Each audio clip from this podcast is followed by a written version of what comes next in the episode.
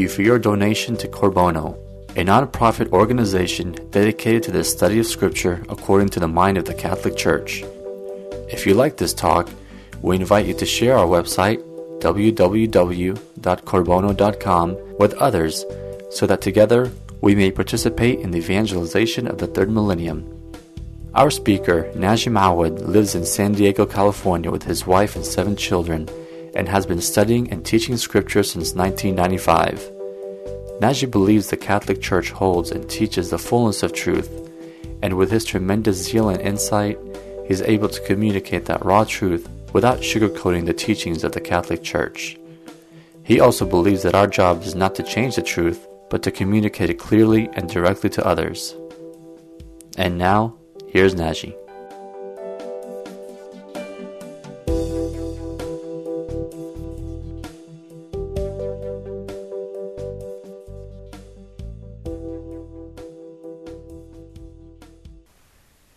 So then, chapter 32. Jacob went on his way, and the angels of God met him. And when Jacob saw them, he said, This is God's army. So he called the name of that place Mahanaim.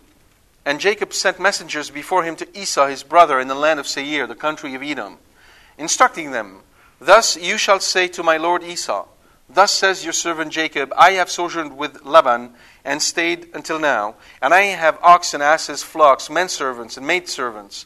And I have sent to tell my Lord, in order that I may find favor in your sight. And the messengers returned to Jacob, saying, We came to your brother Esau, and he is coming to meet you, and four hundred men with him. Then Jacob was greatly afraid and distressed, and he divided the people that were with him, and the flocks and herds and camels, into two companies thinking, if Esau comes to the one company and destroys it, then the company which is left will escape. And Jacob said, O God of my father Abraham and God of my father Isaac, O Lord, who didst say to me, Return to your country and to your kindred, and I will do you good. I am not worthy of the least of all the steadfast love and all the faithfulness which thou hast shown to thy servant, for with only my staff I crossed this Jordan, and now I have become two companies. Deliver me, I pray thee, from the hand of my brother, from the hand of Esau, for I fear him, lest he come and slay us all, the mothers with the children. But thou didst say, I will do you good, and make your descendants as the sand of the sea, which cannot be numbered for multitude. So he lodged there that night, and took from what he had with him a present for his brother Esau two hundred she goats, and twenty he goats, two hundred ewes, and twenty rams, thirty milch camels, and their colts forty cows and ten bulls, twenty she asses and ten he asses. And he delivered, in, he delivered into the hand of his servants every drove by itself, and said to his servants, Pass on before me, and put a space between drove and drove. He instructed the foremost, When Esau my brother meets you and asks you, To whom do you belong? Where are you going? And whose are these before you? Then you shall say, These belong to your servant Jacob. They are a present sent to my lord Esau, and moreover, he is behind us. He likewise instructed the second and the third, and all who follow the droves. You shall say the same thing to Esau when you meet him. And you shall say, Moreover, your servant Jacob is behind us. For he thought, I may appease him with the present that goes before me, and afterwards I shall see his face. Perhaps he will accept me. So the present passed on before him, and he himself lodged that night in the camp. The same night he arose and took his two wives, his two maids, and his eleven children, and crossed the ford of the Jabbok. He took them and sent them across the stream, and likewise everything that he had. And Jacob was left alone, and a man wrestled with him until the breaking of the day. When the man saw that he did not prevail against Jacob, he touched the hollow of his thigh, and Jacob's thigh was put out of joint as he wrestled with him. Then he said, Let me go, for the day is breaking. But Jacob said, I will not let you go unless you bless me. And he said to him, What is your name? And he said, Jacob. Then he said, Your name shall no more be called Jacob, but Israel, for you have striven with God and with men and have prevailed. Then Jacob asked him, Tell me, I pray, your name. But he said, Why is it that you ask my name? And then, and there he blessed him. So Jacob called the name of the place Peniel, saying, For I have seen God face to face, and yet my life is preserved. The sun rose upon him as he passed Penuel, limping because of his thigh. Therefore, to this day, the Israelites do not eat the sinew of the hip which is upon the hollow of the thigh, because he touched the hollow of Jacob's thigh on the sinew of the hip. So the, the whole chapter is leading towards this moment where Jacob is wrestling with God.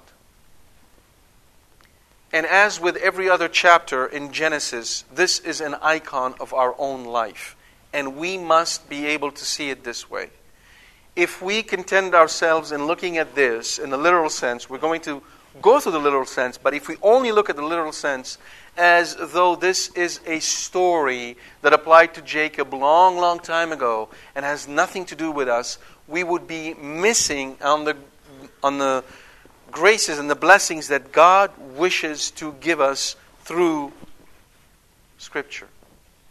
I often said this to you Scripture isn't so much a book that we read as a mirror in which we see ourselves and God. That's what Scripture is. The power of Scripture is to help us enter into this dialogue with God. At the end of the dialogue, we get to know God a little bit more and we get to know ourselves a little bit more. That is why knowledge of Scripture is inscribed within the compass of morality. There is no separation between theology and morality within the human heart. One leads to the other, one feeds into the other. The, an upright life, a moral life, allows us to understand theology with greater clarity.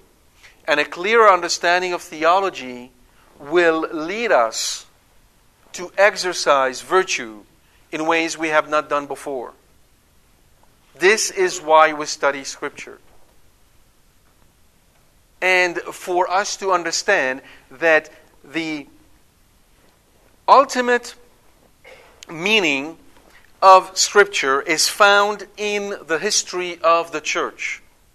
That the church is the realization of Scripture in time. That the church is Scripture made into history. That this, the Word of God in the Bible is realized in the life of the church. And when we are devoted to the Catholic Church, when we love the church and care about the church over and above anything else in this world, Scripture tends to clarify itself. We start to have a mind of Scripture. Because at the end of the day, there is only one teacher of Scripture, and that is the Catholic Church. Apart from the church, no one teaches Scripture all the graces that flow into the world flow into the world through the Catholic Church to whomever. Protestant, Buddhist, Muslim, atheists, all of them receive graces from God through the Catholic Church. And the church is the teacher of Scripture. Verse 1 and 2 Jacob went on his way, and the angels of God met him. And when Jacob saw them, he said, This is God's army so he called the name of that place Mahanaim. This is related to the previous chapter. As I've told you often, these divisions in chapter and in chapters and verses is artificial somewhat. Um, someone in the I don't remember who exactly, but in the Middle Ages, I think in around the 12th century, 11th century, I don't remember exactly, so don't quote me on this one. Somebody one day sat down and thought, in order for us to better quote from Scripture, it'd be better if we divided in chapters and verses. Right? But Scripture was never written with chapters and verses in mind. It was just written as just one scroll. The whole book of Genesis is just one scroll. Therefore, these divisions that we see today are artificial, and hence we have to always be careful to remind ourselves of the context in which one chapter occurs. It is the context of the prior chapter. In the prior chapter, Laban had raced to reach Jacob and essentially contend with him. But in a dream, God came to him and said, You shall not speak to Jacob. for good or for ill. And after this whole event took place, God showed Jacob in a vision the heavenly army that was standing at the ready to fight for him. After, not before, it's a confirmation of what he had gone through. And as I told you, oftentimes God will speak to us after, not before. Because this is the best way in which he can allow our faith to grow, which is what he's really after. So, this strengthens Jacob, but note how fickle is the human heart. He just saw angels, he saw the army of angels arrayed, ready for battle to help him. And you'd think this would turn him into Superman. I mean, he saw the angels. And what happens? He's now scared, silly, from his brother. What does that suggest to us? What does that teaches us? What is the lesson here for all of us? Trust, yeah, but what is it that we are all tempted to do at various times in our lives? Rely on ourselves. What else? We ask God for what? Signs. Show us. Right? We think if God, you know, if God or Our Lady or a saint were to just appear to us right now and tell us what to do. Right? So, let's just throw in an example. Suppose a saint, let's say Saint Anthony of the Desert, were to appear right now and look Andrew in the, guy, in the eyes, who's sitting way in the back, and look at him and says, Andrew, you're going to become the Patriarch of Constantinople. And then he would disappear. Do you see Andrew standing up and walking right now to Constantinople in Turkey? Because it, what do you think would happen? I'm not picking on Andrew. I'm just speaking because I like him. But the, you know, if he were, if, if, if God were to appear to me and say something like this, or, or let's say, pick somebody else, you know, Moses appears and says, okay, you're going to go to the President of the United States and tell him abortion is wrong. Stop right now. Would you stop? Would you start walking? What happens after the appearance, the apparition is gone? Doubt. Did I really see Moses? Was this Moses? And what would Moses appear to me?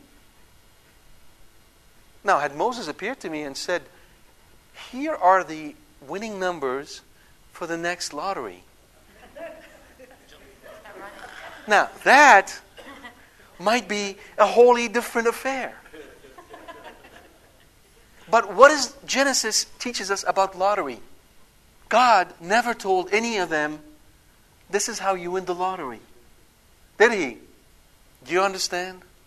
It is far better for us that God instills in our hearts virtues, teaches us to grow in virtues, than it would be if we saw an apparition of a saint because our eyes can deceive us and our heart is fickle. But when God strengthens our heart in virtue, that is a treasure that we can take with us to heaven. Do you understand? However, God will not strengthen us in virtue, usually, unless we ask Him for it. He is a good Father. And we cannot ask Him for it unless we know what virtues are.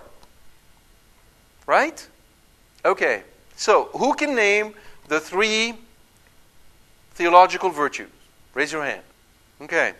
The three theological virtues are faith, hope, and why do we call them theological?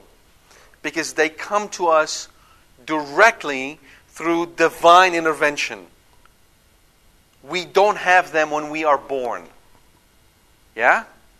When do we receive these virtues? When are they instilled in our heart? At time of baptism. When we're baptized, we receive these three theological virtues of faith, hope, and charity. Faith, hope, and charity. And the greatest of the three is caritas, love. These are the three theological virtues. What are the four cardinal virtues? We call them cardinal because they're principal, but they belong to the natural order. These all human being receive. They are written, inscribed in our heart when we are conceived. They're part of our soul. And what are the four cardinal virtues of the natural order? Okay, justice, actually, prudence is the first, temperance, justice, and fortitude. Prudence, temperance, justice, and fortitude. Prudence is the virtue that allow us to act rightly, to know how to act rightly. That's what prudence is. So, prudence is the virtue that act on the will, teaches the will to act rightly, the right way. Now that the will knows what to do, you gotta get the donkey to do it. Right? And the donkey usually doesn't like to do it. So then, right, the second that you the second thing you're going to need is justice. Right? So let me let me back up. Justice is is justice is the virtue that act on our intellect and teaches us to know what to do right. Prudence teaches us how we do it right. Okay? So I got it I got messed up a little bit. Justice is to know what to do right, how to conduct ourselves the right way. Prudence tell us how. So justice is what are we supposed to do that is right. Prudence, how am I going to do it? Now that I know what, how. Okay. Now, both one, the first act on the intellect, the second act on the will. And the two other ones, the temperance, temperance, act on what? The passions. Temperance act on our passion and teaches our passion to get in line with justice so we could act ju- justly. Hmm? That's what temperance does. It tempers our passions so that they can actually act justly. And fortitude is the virtue of perseverance. It allows us to persevere in doing the right thing. You understand how the four work together? It's like a puzzle. The first one, justice, what are you supposed to do? The second one, prudence. How are you going to do it? The third one, temperance. Get your passions in order so they don't get in the way. And the fourth one, fortitude, helps you persevere. They're called the four cardinal virtue. And you have a whole bunch of other ones that fall underneath these. Right? So, for instance, the virtue of piety falls under prudence. It can also fall under justice. Piety is this virtue that teaches us to give God what is due to God. That's the virtue of piety. Then there is charity. There's so many other ones. But if you don't know these virtues, if you don't know what you're make, what you're make, what you're made up, how are you going to ask God for something? Yeah? So you need to know yourself. You need to know those areas of weaknesses within you where you need help. So you can go to God and say, I need help. I am not temperate. If I start watching a movie, I'll watch a movie all the way till 4 in the morning, even if I have to get up at 6. That is a vice. Right? If I hear somebody talking about somebody else, I have to listen and I have to get part of the conversation. That's curiosity. It's a vice. All right? And on and on. If you can't express yourself in terms of these vir- virtues and vices, then you don't have a way to talk about those areas of your life where you need help. Therefore, you can ask for it. Always remember the prayer of St. Augustine Lord, let me know myself that I may know thee. Let me know myself that I may know thee. And Jacob sent messengers before him to Esau his brother in the land of Seir, the country of Edom, instructing them, and he gives an instruction about how he's going to be dealing with his brother. And so he's going to send gifts to his brother. Now, Jacob, ever a man of action, take precautionary measures. So first he gathers intelligence. What am I dealing with? He sends scouts out, comes back and says, Your brother is coming to meet you 400 men. 400 men is essentially the size of a, um, um, of a, of a, of a it's, a, it's a essentially um, a military um, division, size of military division. So this has military undertone. Is he coming with 400 men to offer me escort? Or is he coming with 400 men to offer my belongings escort away from me? Is he coming after me? Or is he going to help me? He doesn't know. So he's greatly afraid of how his brother is going to react. So, notice what he does. He gathers intelligence. He, know, he essentially is thinking about what he's going to do. He comes up with a plan. And if you notice, the plan does not include battle. He's not a violent man. He's not going to go and attack his brother. And then he does a really important thing a prayer.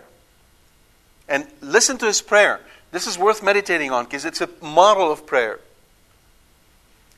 O God of my father Abraham and God of my father Isaac.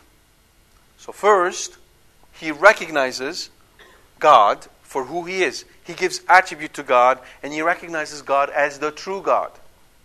So, in our case, when we start our prayer, who do we pray to? Even if you have a petition, even if you have a, something that is sitting heavy on your heart, who do you pray to? What is God? What does God mean?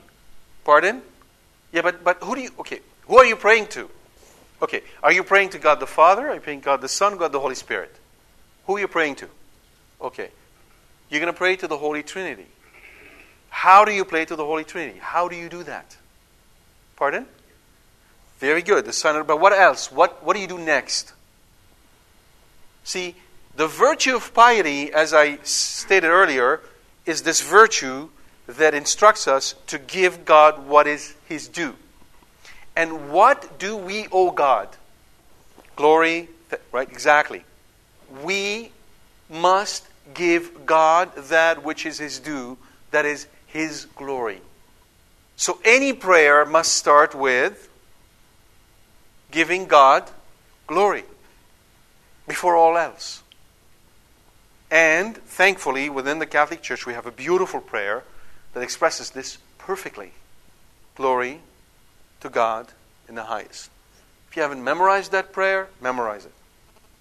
It's a perfect Trinitarian prayer. It addresses God the Father, God the Son, God the Holy Spirit in a Trinitarian relationship and gives them the glory. So when you pray, start by saying the glory and say it slowly and focus.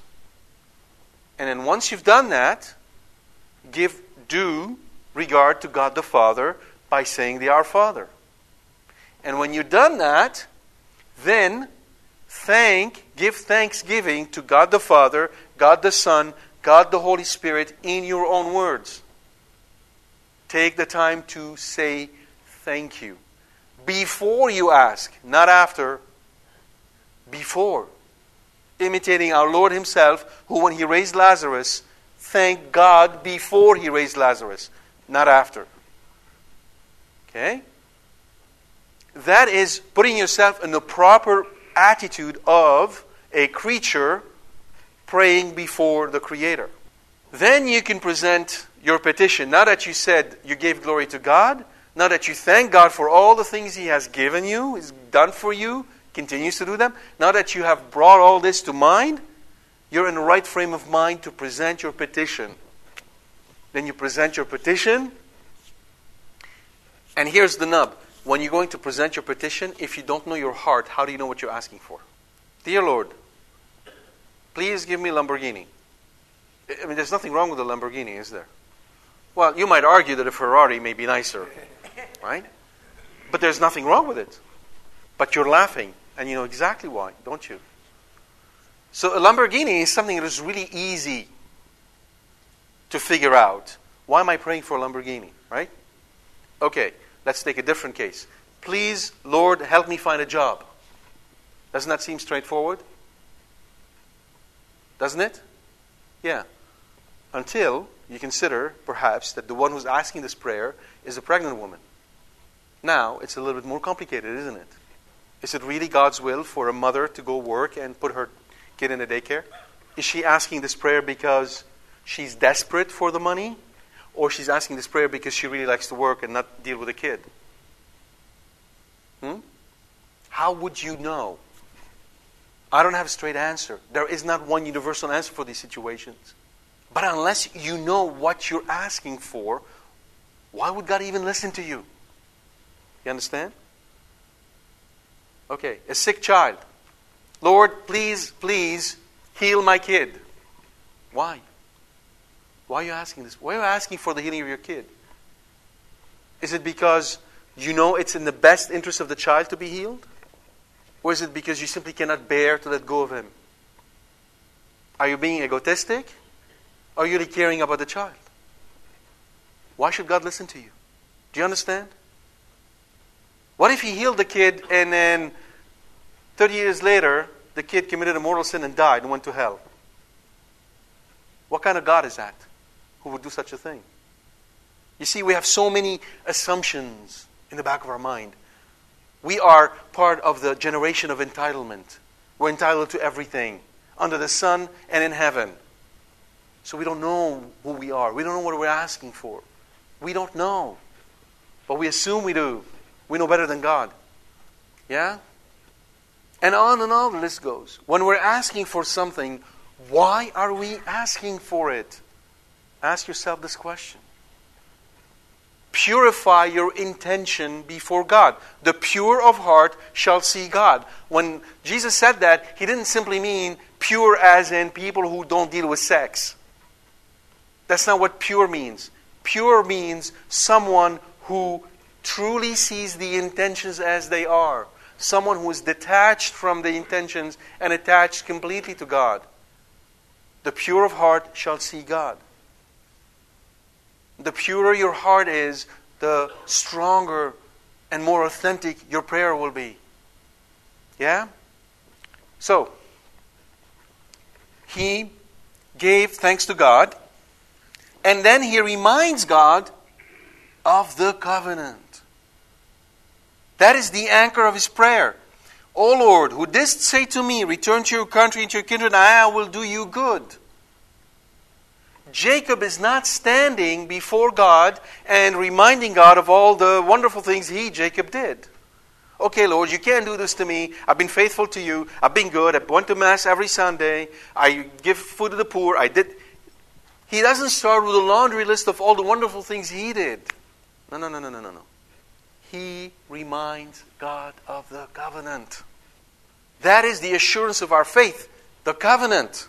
Jesus, you signed this with your blood. You said on the cross, if you are faithful to me, I will take you to heaven. I will make this happen to you and to your children. And so, Lord, I call upon the cross. By the power of the cross, grant my prayer. You pray with the power of the cross. If your intentions are pure, you thought you took time to purify your intentions, you really thought hard about am I asking this for me, for greed, for pride, because I'm hurt? Or am I really, truly, genuinely asking it because I am absolutely convinced that it is a good? And when I am convinced that it's a good, then I'll ask for it, but I still will accept the fact that God may not grant me the prayer. Because I'm not God, I don't know what is the best thing in the grand scheme of things. Right? But at least I do my part, and He's doing His part. That's how we pray. I am not worthy of the least of all the steadfast love and all the faithfulness which thou hast shown to thy servant, for with only my staff I crossed this Jordan, and now I have become two companies. I am not worthy. How many of us say this in our prayer when we're entreating God for something? I am not worthy and we mean it? Or do we simply go to God and say, well, you know, I'm praying for this, you should give it to me? Or we bargain, yeah, I'll do this, yeah, I'll be good if you do this for me. And then we wonder, why is God, God listening to me? Well, if you said something worth listening to, He would. We treat God like He's Santa. And we're Calvin. Here's my 30 pages list of all the things I want. And please give it to me yesterday. Thank you. And when it doesn't happen, we get upset with God. How come God's not listening to me? It doesn't work this way. It doesn't work this way. I'm not worthy of the least of all the steadfast love and all the faithfulness which thou hast shown to thy servant. So, 14 years he spent in the service of, J- of Laban after being tricked. And then he spent another six years in his service, 20 years total, in which he toiled in the service of Laban. Not a pretty life for 20 years. And how does he seize it? What does he call this 20 years of exile, of toiling in foreign land, not being completely sure he's going to be able to survive, not being sure be able to leave the country on his own, having married a woman he didn't love in the first place? How does he call all of this? God steadfast love. So stop right there. Here's Jacob, here's you. Here's Jacob, who is not, who has no access to the sacraments of the church. Here is you. What's the difference between you and Moses? You and Abraham? What is the difference? Do you know what the difference is? No, no. Not the things. You, you, you. What's the difference between you and the greatest of the Old Testament? What is the difference? I'll tell you what the difference is. The difference is that if there was an angel standing here, an angel, and there was Moses and there was you, the angel would accept that Moses worship him. He would not accept that you worship him. And you know why?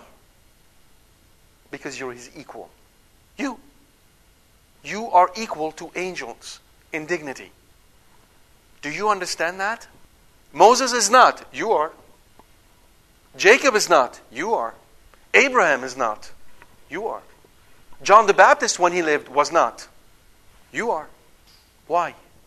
Because of the Eucharist. Because of the Eucharist.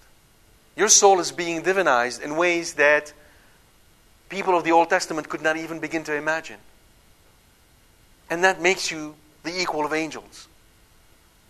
You want to know where that is? Go read the book of Revelation. St. John twice fell at the feet of an angel to worship him, and the angel told him, You must not do that. We are both servants of the Lamb. The angel would not accept his worship. But he did accept the worship of the people of the Old Testament without a problem. And here we are. Here is somebody who did not have access to any of those graces, and we're looking at his life, and we, we, we, then, it reflects on ours. And what do we feel? How many of you are thinking, Jacob, old boy, I did better than you? I'm way ahead. You know what? The sad truth is, you should be way ahead. Why aren't you? Was his life any easier than yours? Did you have to work as a slave for 20 years in the service of an unjust man? as an illegal immigrant, not knowing if you're going to survive the following day? No. That's a good point. Is the harder lifestyle easier for the spiritual life? St. Thomas Aquinas teaches us that poverty of itself does nothing to the man. In fact, poverty can make a man far worse than, um, uh, than uh, bounty. It isn't that life or the conditions of life will mold you one way or the other. Your response is primordial. How you respond is essential. That's the key. Now, take two people. One who responds to God's grace. Both of them are responding to God's grace, all right? Put one in conditions where he has fewer temptations to be attached to things.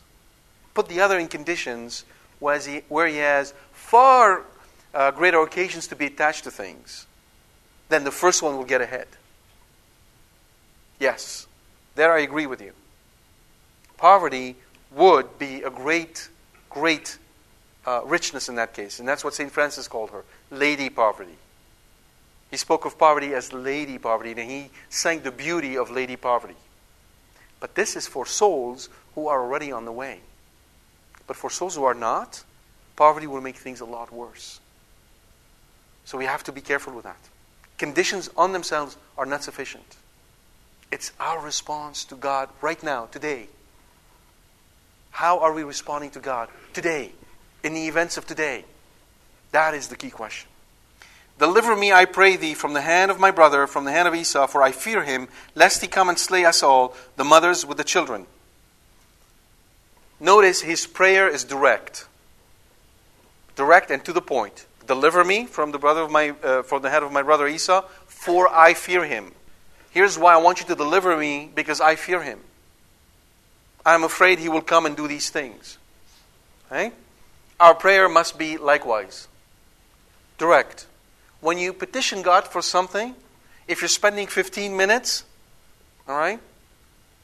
If you're spending 15 minutes, you're talking too much. Know what you want to ask for and ask for it directly. And then let it be. And then he adds again, But thou didst say, I will do you good and make your descendants as the sand of the sea, which cannot be numbered for multitude. So, twice before his petition and after his petition, he anchors himself on the word of the Lord. You said you're going to do this. Because you said it, I ask for it. And I'm asking for it because you said it. You see? Your prayer likewise must be anchored on the work of Jesus Christ and on the work of the church. Don't ever think that God will answer your prayer if it is against the will of the Catholic Church. It will never happen. Never. So, first, know that your prayer is consonant with the will of the church. Second, know that it is the best thing for God, not you, God. That it is for the glory of God. Then, present your petition directly, straight, with confidence, and then remind God again by the, power, by the blood you shed on the cross, I call upon your name, O Lord. Hear my prayer. This teaches us to treat God the way we, He's supposed to be treated. We can't be um, treating God like He's our buddy, or like He's a stranger, or a fearful master we cannot even approach. Or we have to know who God is to treat Him as He must be treated the virtue of piety. So then he lodged there. I'm not going to go through the whole detail. I'll, I'll, tell you one couple of things, though, that in his presentation, the generosity that Jacob's give in his gift, not the present, but in his gifts, uh, is not unknown. So, for instance, um, in the ninth century before Christ, the town of Hindanu paid to Assyrian king Tukulti Ninurta II some silver, bread, beer. Hmm? Ninth century before Christ, beer. 30 camels, 50 oxen, 30 donkeys. And this gift, the gift that Jacob is making, would be sufficient for Esau to get a good start on a herding operation if he had nothing, or to reward mercenaries in his employ who may have been anticipating booty. So he's giving enough so either Esau can get going on his own operation, right? Or if he has enough to pay the mercenaries who were expecting booty. So now notice how in his in the in the things that he's doing is very it's these are very concrete steps done in such a way to address the need that is ahead of him. Furthermore, the fact that he's sending them, you know, uh, horde after horde, and sending them with his own servants, mean that in case Esau decides to attack him, he would have allies in Esau's camp. So it's a very smart thing to do. After he prayed, he now relies on he, re, he he's relying on human intelligence to do the work that needs to be done. So, therefore, the words of Saint Augustine and the words of Saint uh, Ignatius of Loyola that I mentioned to you, pray as if everything depended on God, work as if everything depended on you. Those were the words of Saint Augustine. And then Saint Ignatius said, pray as if everything depended on you, and work as if everything depended on God. And both, both are true. And both reveal something in relationship with God. Now, this, this um, approach of Jacob to Esau has bothered the fathers because of the promise that was given um, Rebecca when she inquired of the Lord, and she was told that the first will bow down to the second. And yet here we see that Jacob is bowing down to Esau. How could that be? Is that a violation of that promise that God made? And St. Augustine addresses this point, and he says, So how shall the elder be slave to the younger when the younger manifestly bows down to the elder? But the reason why these things were not fulfilled in the actual history of the two men is to make us understand that they were said of a future Jacob. The younger son received the first place, and the elder son, the people of the Jews, lost the first place. See how Jacob had has filled the whole world, has taken possession of nations and kingdoms. So the intention of St. Augustine is to show us that this younger, meaning Christianity, superseded the older, meaning Judaism. And that's why it is important for us to be very careful on how we interpret Scripture. Certain verses cannot be interpreted literally. It requires the whole context of Scripture in the context of the history of the church to make the right interpretation. Very good. Now, let's turn to this mysterious assailant. Jacob has sent first the herds. Then he sent his family. And then finally, his, the, the larger group of people. Then he sent his own family, including the woman he loves, Rachel, and her son. Now he's all alone. Likewise, in your prayer, there is a part of your prayer where you send your cares away from you.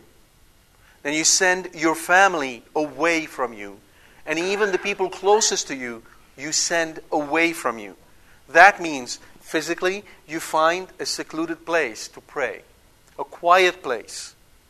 Go back home, look at your house, and if it so happens that in your house you have a royal place for your TV, but do not have a place to pray by yourself, you're living a life where you're trying to adore two gods. You understand me? And I don't care how, how often you go to church, and I don't care how many times you say the rosary. If your TV has the royal place in your house, but there isn't a spot for you to sit down and pray by yourself, you're adoring the wrong God. Am I being clear? Lord, I'm sorry. Uh, we had the TV, you know, it was pretty big, six feet. And uh, there was no, no spot for me to sit down and, and pray. And what do you expect Jesus is going to say? Welcome in the kingdom of uh, heaven? It doesn't matter what channel you have. Nice try. It does not matter. There is no Catholic channel in heaven. Hmm? Yeah.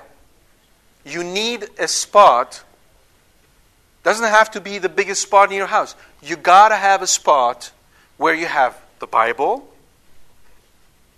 maybe a candle, yeah, a book of prayer, and a comfortable place where you can sit. And you can pray, and the light needs to be at hand. So when you start praying, and I don't mean now a prayer of petition, and I'm talking about just sitting in the presence of God, opening Scripture and letting the Holy Spirit guide you in a reading. You don't stress yourself, even if you don't understand anything, don't worry about it. Read the Gospel. Start with the Gospel of St. Mark, start reading the Gospels. And read a paragraph slowly, slow down, slow it, slow it down. So Jesus walked and said to the disciples, Follow me, and immediately got up and followed him. Just stop right there and imagine the scene. Put yourself in their shoes. Would you immediately get up and follow them? Follow him? So you might say, Yeah, I would. And then right there, the Holy Spirit, through the prompting of your guardian angel, might bring to your attention the fact that your mother asked you to do the dishes, and you did not immediately get up and do the dishes. And then how would you expect, therefore, to be able to, able to immediately get up and follow Jesus? And then you start thinking, okay, what does that mean to immediately get up and follow? What does that really mean? In my life, what does immediately mean? And suddenly, you're praying. You're in conversation with God. And gently, the Holy Spirit shows you an aspect of yourself that you have not seen before. Then he might, you might um, get bored after five minutes of trying this prayer. Because it's tiresome. Trust me. You will get bored. You'll get depressed. Because we're so habitually, uh, we're, we're so starved for stimuli. We need things bombarding us. We're TV people, we're internet people, we, we're the MySpace people, we're, right? And here we are sitting in prayer and there's nothing feeding us. Oh boy. So our minds start wandering here and over there and all over the place, and we get depressed. I mean, physically depressed. And then God might remind us hmm, let's see. How long did you spend on your hair this morning? Combing your hair? Spend 15 minutes on your hair? preparing your hair? Or getting yourself ready? You looked at yourself in the mirror for all this time. You can't sit down here for 10 minutes and just look me in the face? And you want to be in heaven with me? Yes, you can, but it's different. You see, at work you still have stimuli. But if you're at home, you turn off the light and you're trying to read it, there's no stimuli anymore. So you're not feeding your senses. That's the hard part. That's when you're deprived. That's why it becomes a sacrifice. It's a true sacrifice because you're really cutting down on the usual feed me. Right? If you try that, then you discover the real meaning of love. So, he sent everybody away, and now he's all by himself. And then a man came and wrestled with him all night long. A couple of things. Number one, that indicates that Jacob prayed all night long. Nope, that was not a metaphor. Now we're starting to put prayer in its real context. Prayer is not this sort of, uh, uh, you know, angelic music in the background, uh, beautiful setting. It's not a romantic encounter. It's more like wrestling. God comes and wrestles with you. Notice, Jacob was not the one who wrestled with God. God came to him. That's key. We sit in prayer time waiting for God to come to us. Instead, most of us assume that when we sit to pray, God is there. It's like God is always on. Right? High broadband connection. Always on. I mean, there'll never be a case where it's, not, it's going to be off. It's always on. And then we get depressed, I mean, or, or, or, upset or irritated. How come God is not answering me? Here I am making my effort, and I, I get nothing. It's like there's nobody. No, it doesn't work this way. God wants to teach us about ourselves. And what better way to teach us about ourselves than to let us soak in ourselves for some time? To really see how we smell. Sit down and try to pray for an hour. Try that. Try that. Put the timer on. Turn off the light and try to sit for one hour to pray. And if you were to do that in this one hour, you'll learn more about yourself than if you were to go to a class of psychology for a whole semester. Nope, no rosary, no talking. You read the Bible, open the Bible, read for no more than three minutes. Turn off the light and think about what you just read. Imagine you were there. Right? And see how far this will take you. It'll probably take you for five to ten minutes. After which your brain is going to just wander. Because your passion is going to flare up and say, forget it. I'm out of here. I'm going to find something to do. So you find yourself, if you like cooking, you're cooking something. You're thinking about your following day. You're looking at your agenda. You're this. I called my friends. If you catch yourself, stop, turn on the light again, read another passage of Scripture, try it again. See what happens to you. See how you flare, how you get irritated, how you don't want to do it. See how the language of heaven is alien in our heart.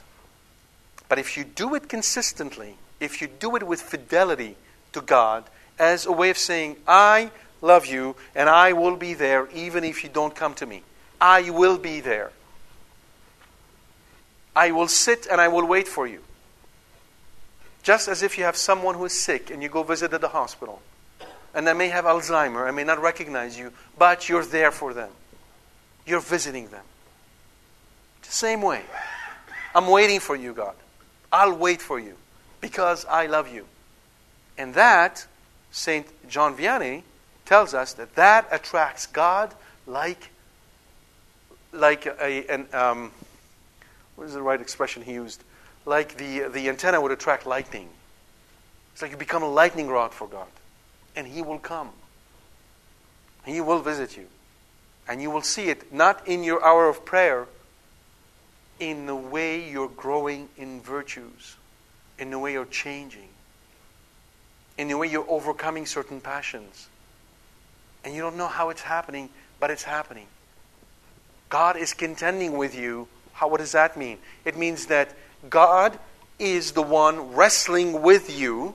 Why? Because you don't want to sit. You don't want to pray. You would rather be somewhere else. He doesn't let go of you.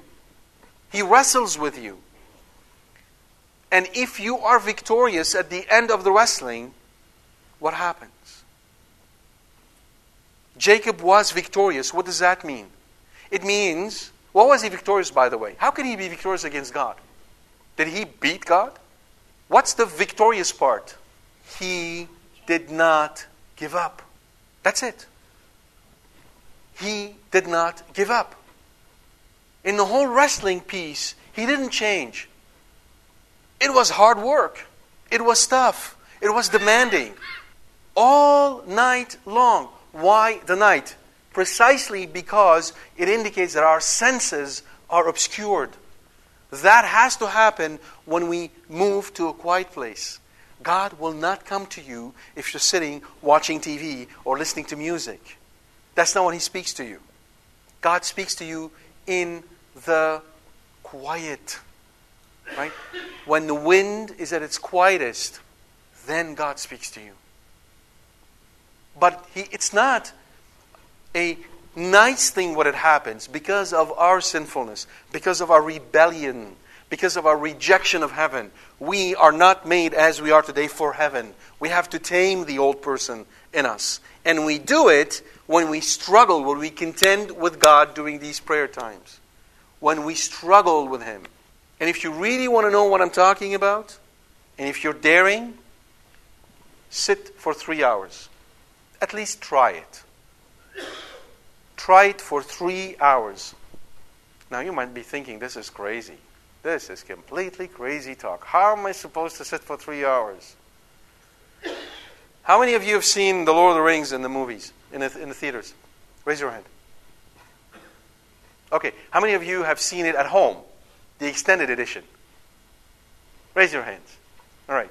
How long is the extended edition? Four and a half hours. Oh, yeah. It's way better than what's in the theaters. I know. I've seen it three times. Four and a half hours. And we sit through it without any problem. But to think about sitting three hours in prayer Oh, God forbid. But we won't mind spending time in eternity praying. That'll be okay. But three hours? No way. Do you understand the dichotomy? Do you understand how we are, we must be looking so funny from the angels and God's perspective? We want to spend time in prayer, but we're willing to be in heaven and adoring God. Actually, most of us really are not looking forward to it. We think it's really boring. You know, none of us is really looking forward to be spending time in heaven standing like this, like a statue, your head cocked left or right, right? And then she's just enunciating glory bees for eternity. That doesn't sound really appealing now, does it? No. Pardon? No internet, no TV, no phone, no, no cell phone. Gasp. How am I able to do that? Do you, do you see how we are so disjointed and so disconnected in ourselves between what we think we want and the reality of our behavior here on earth?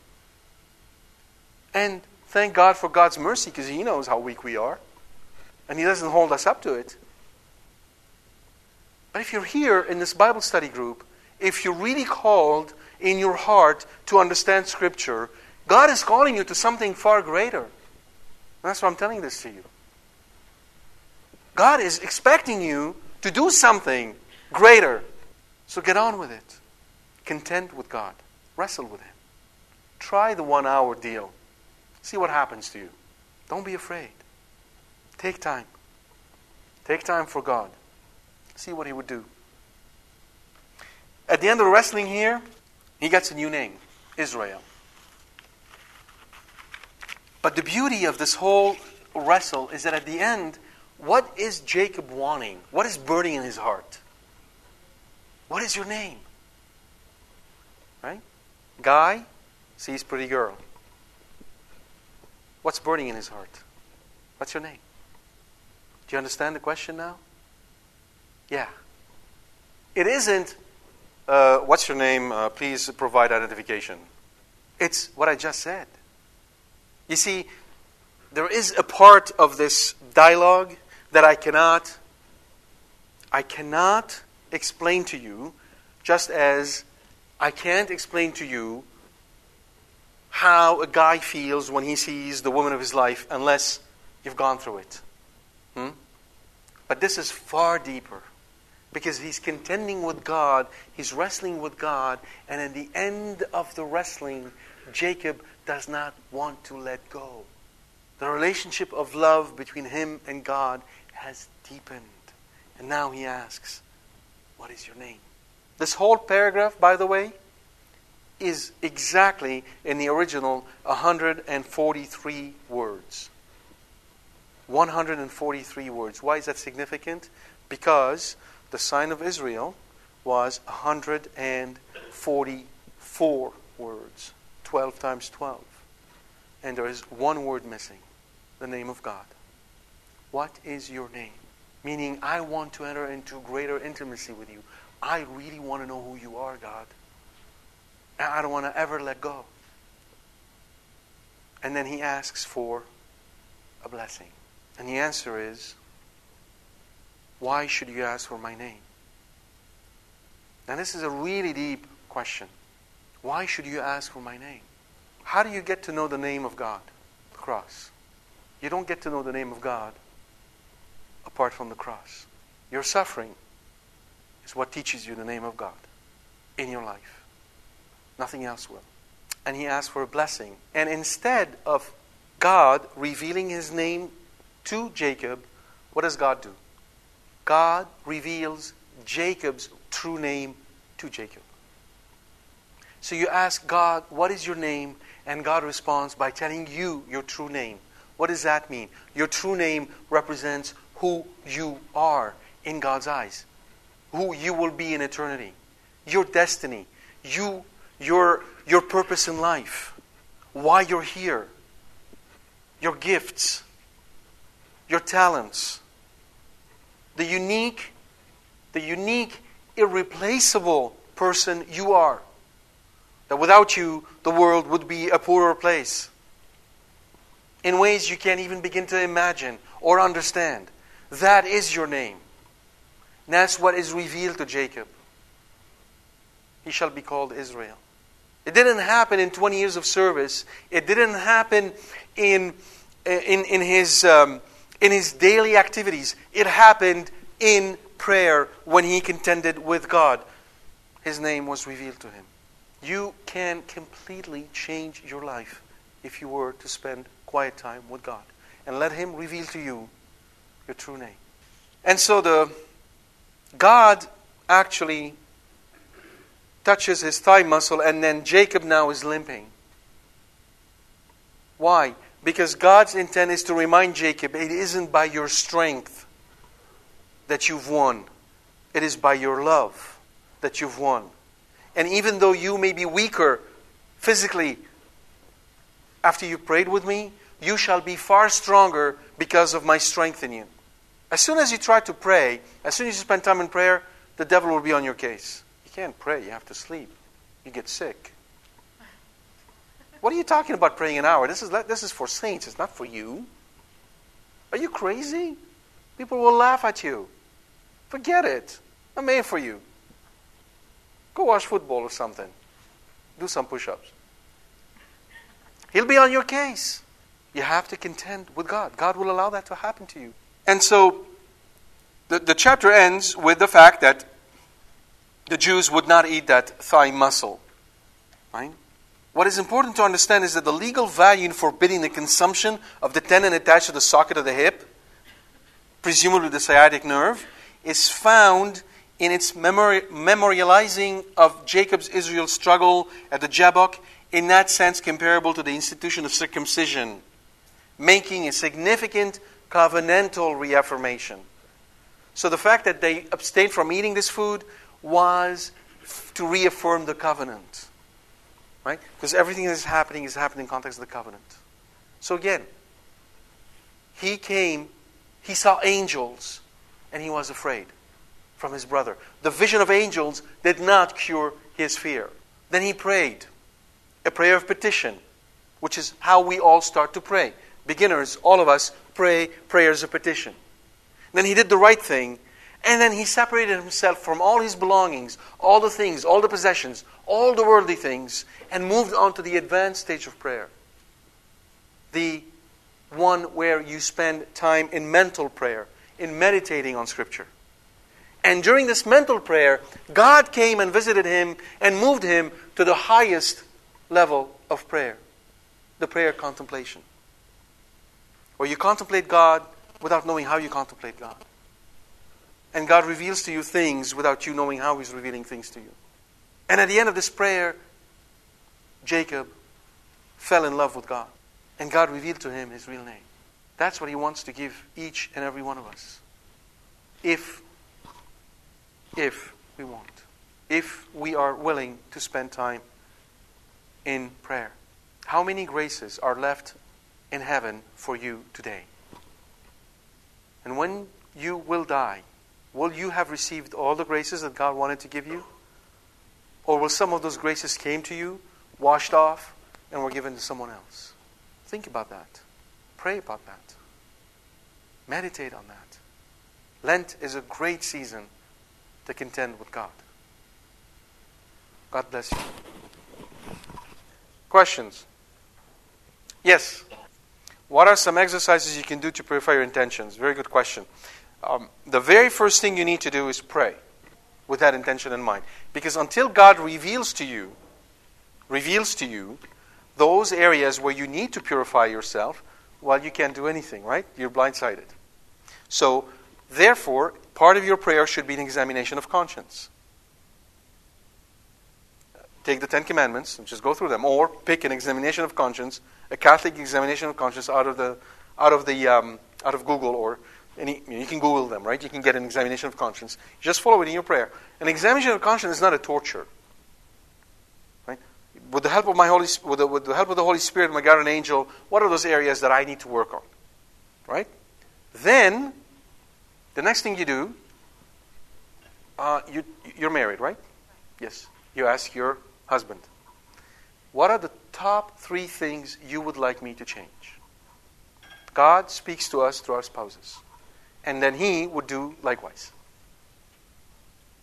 Because none, no one knows us better than our, our spouse. Right? So I've said that multiple times. I've said that uh, I hope that when I die, my wife could write on my tombstone, there was nothing I could complain about. If she can do that, I have it done. Right? So, very practical steps. Pray, examination of conscience, ask God to enlighten you, then talk to your husband. Because in a married life, in a married, I haven't talked about this, but in a marital life, God does not wish to do one apart from the other. So He kind of moves us in locksteps. He might move one ahead of the other, but he, His intent is for both of us to end up in heaven.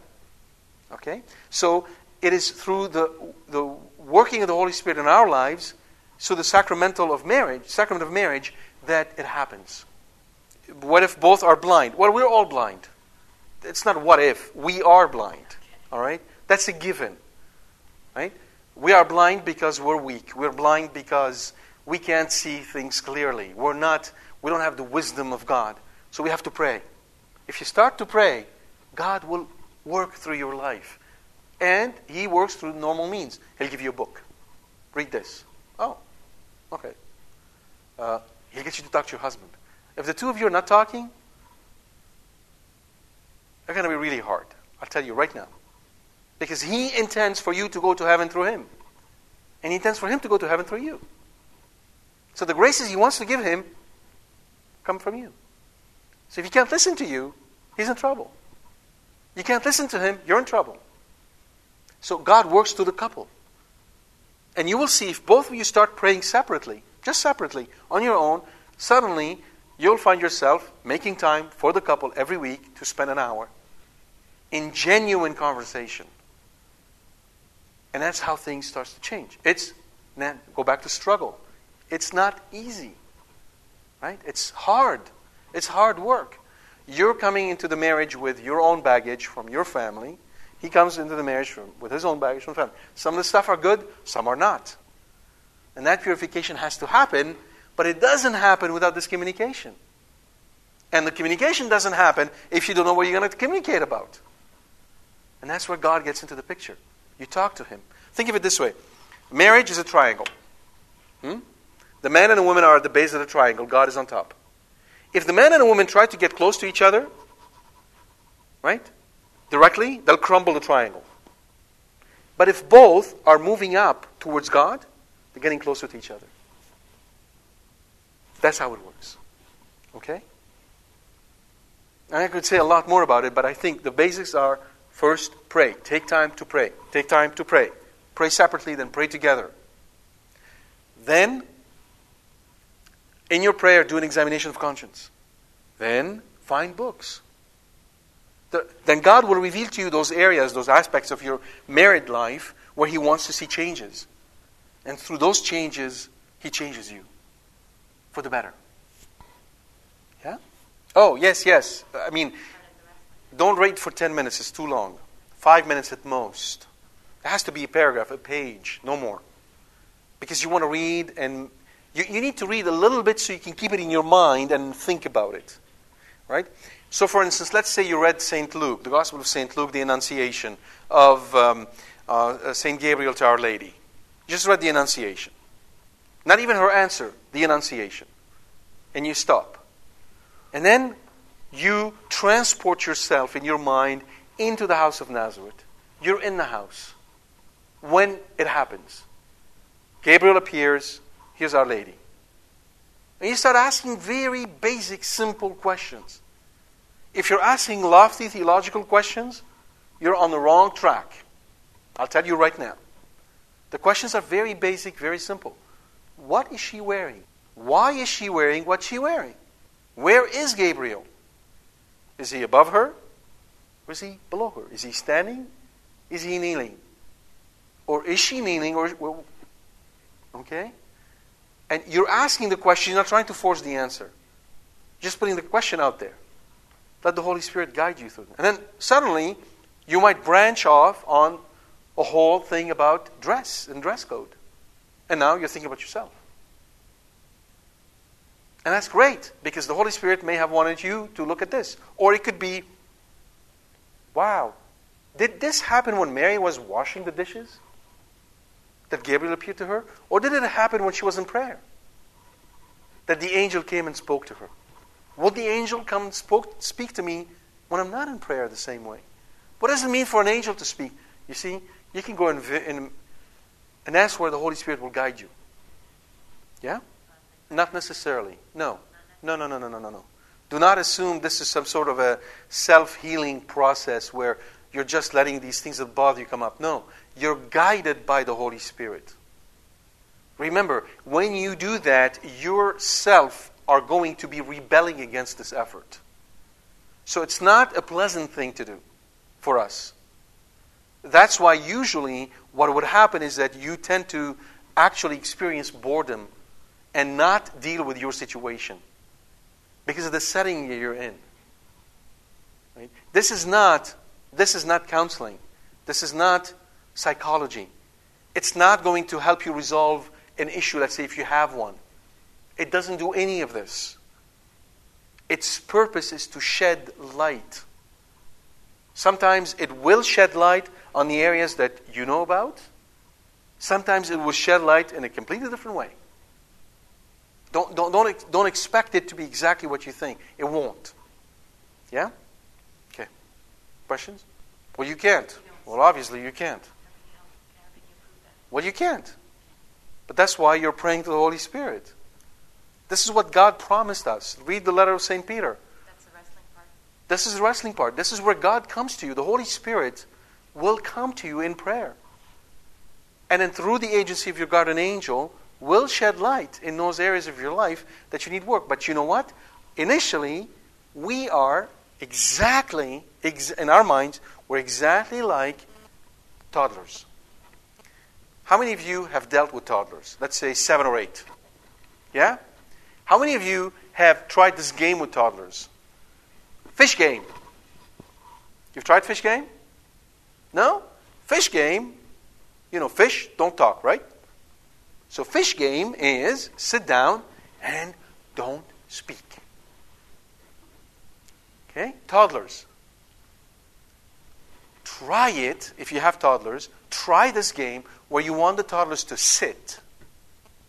Sit in the same spot and not talk for three minutes and see what happens. See what happens after the three minutes if they are successful. Right? It's like launching a rocket. That's how we are when we start.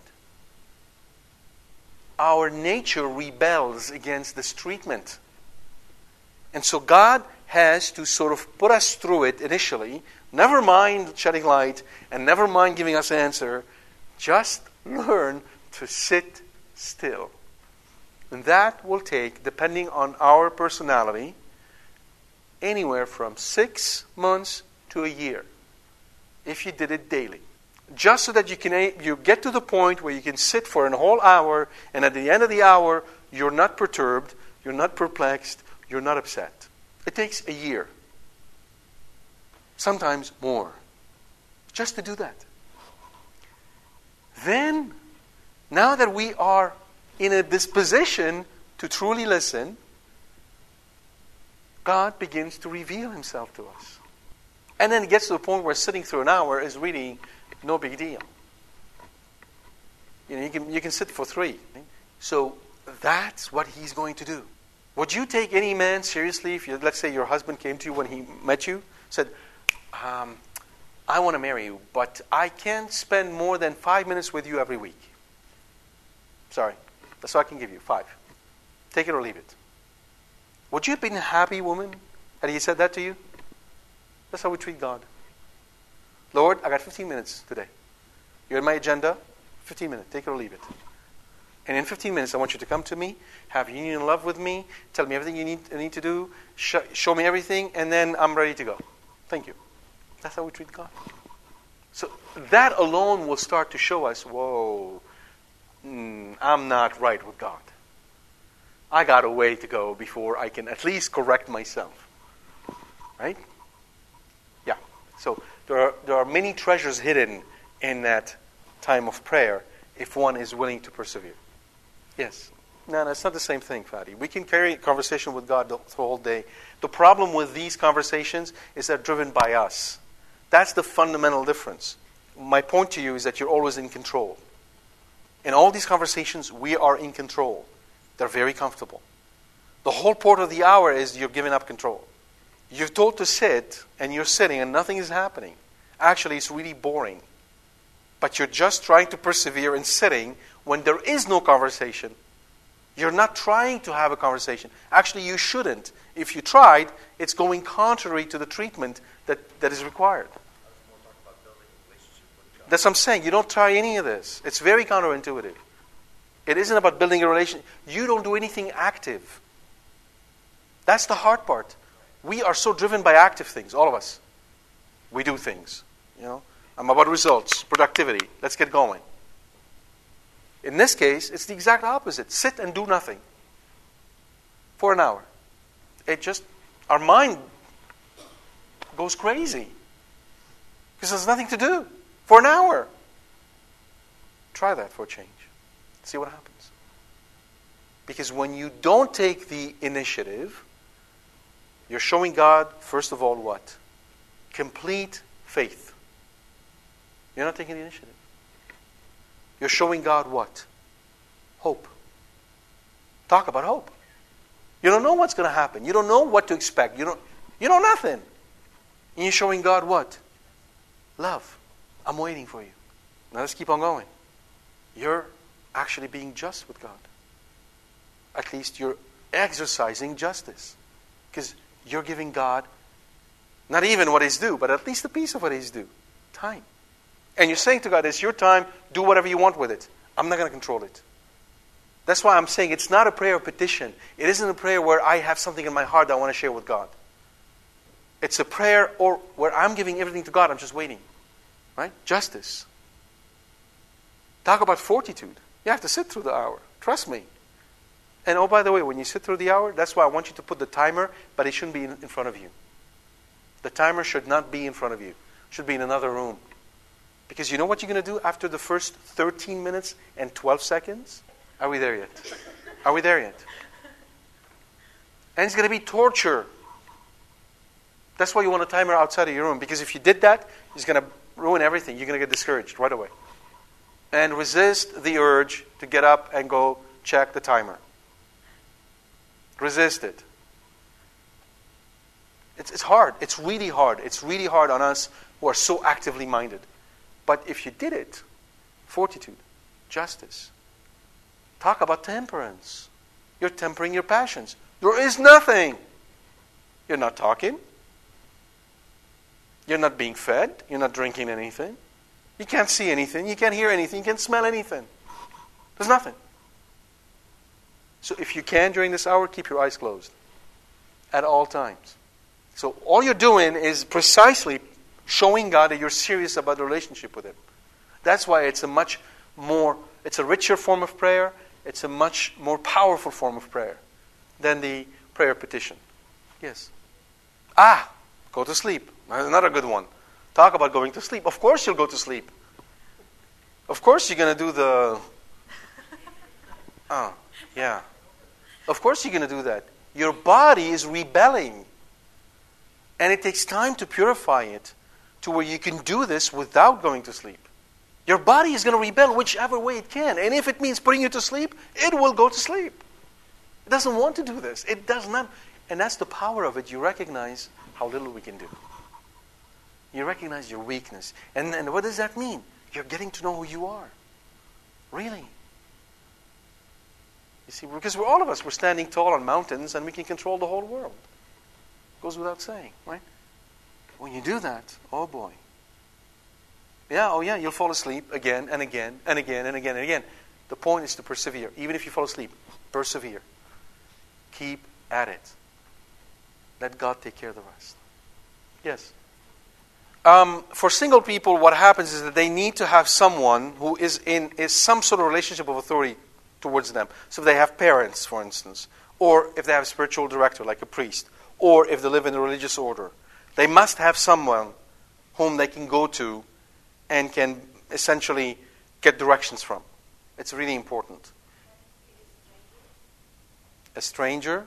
I mean, it should be someone they know and they trust, right? It can't be just anybody. Yeah, it should be somebody who's Catholic, who knows the faith, who's spiritual, trustworthy to be able to provide this kind of direction. Otherwise, uh, it's, it's hard. Yeah. It is hard. Yes. Very good point. My, my, what I was trying to uh, assert, I, I said it in two parts. I said the situation by itself will not help you become a saint. Even poverty on its, no, on its own will not help you become a saint. But then I said if you have two persons who are both um, inclined to God, one is poor and one is rich, the poor will make greater headways than the rich because he, he has far fewer occasions of temptations than the rich. Right? But I didn't want someone to think, oh, well, all you have to do is be in a situation where you're poor and then everything. No, it's not. It can lead you the exact opposite way. Okay? Any other question? God bless you.